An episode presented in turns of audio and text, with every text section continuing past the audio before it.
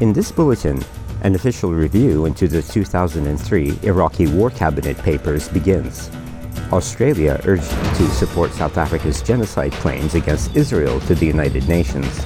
And in sport, Pat Cummins' Golden Summer has continued at the SCG. Good morning from the SBS Newsroom. I'm Essam Al Palestinian Australians say the federal government should support South Africa's genocide case against Israel in the International Court as the war in Gaza continues. Australia has previously issued a statement of support for Ukraine's case against Russia in the court after its invasion, and the Australia Palestine Advocacy Network wants the federal government to do the same for Gaza. Network President Nasser Mashni says there can be no double standards when it comes to international law and genocide, and that Australia must today stand up for the people of Palestine and work together with the international community to put an end to Israeli genocide. But Executive Council of Australian Jewry co CEO Alex Ryvchin says such a push degrades the meaning of genocide and the memory of actual mass atrocities. The Department of Foreign Affairs and Trade has said it is aware of the proceedings, but that it was not appropriate to comment on matters before the court. Former Australian Head of Security Dennis Richardson has been appointed to lead a review into the transfer of 2003 cabinet documents to the nation's archives. The review is expected to report back within the next two weeks on how the previous government, led by Scott Morrison, failed to hand over 78 files about the Howard government's decision to join the U.S. led invasion of Iraq.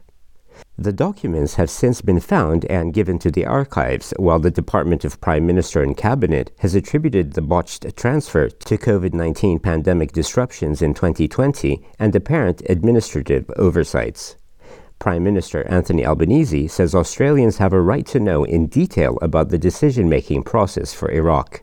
The National Archives of Australia should release all the documentation uh, that has been provided to them, uh, having account for uh, any national security issues, of course, upon the advice of the national security agencies. But there is no reason why these documentations should be, with the exception of putting people in danger, uh, should be not released in a transparent way. At least 100 people in Iran have been killed after two explosive devices were set off during a crowded ceremony commemorating top commander Qasem Soleimani's death. Iranian state television says at least 103 people have been killed in the blasts and another 211 have been injured. The attack is one of the worst of its kind in Iran, and the government says today will be a day of mourning. Iranian officials condemn the attack and say they are blaming unspecified terrorists as no one is claiming responsibility for the attacks. The United Nations spokesperson for the Secretary General, Florencia Soto Niño, spoke following the attacks. The Secretary General strongly condemns the attack today on a memorial ceremony in Kerman City in the Islamic Republic of Iran, which reportedly killed more than 100 people and injured many more. The Secretary General calls for those responsible to be held accountable. And the Secretary General expresses his deep condolences to the bereaved families and the people and the government of the Islamic Republic of Iran, and he wishes the injured a speedy recovery. Authorities have pleaded with motorists not to drive through floodwaters after the rescue of a man and his dog in rural Victoria. Victoria police say the 60 year old had to be rescued from the roof of his car after driving into a flooded street in Wedderburn, north of Melbourne. Police, Country Fire Authority, and State Emergency Service personnel say the pair were pulled to safety as they scrambled to stay on top of the half submerged vehicle.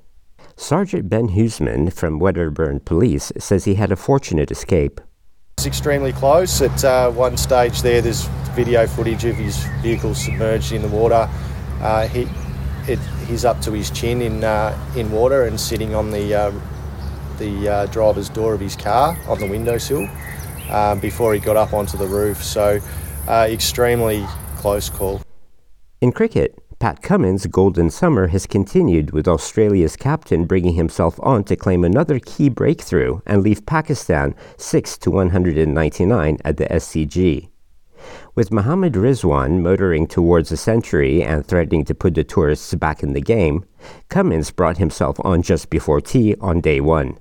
From the second ball of his spell, Cummins sent down a well directed bouncer, earning Rizwan's top edge and having him well caught by Josh Hazlewood at fine leg for 88. The wicket ended a 94 run, sixth wicket partnership between Rizwan and Agha Salman, with 36 not out from 101 balls. Australia's captain has had a knack of bringing himself on at the right times in recent months, doing so in the fourth innings at the MCG last week. With the latest from the SBS newsroom, I'm Essam Al Ghalib.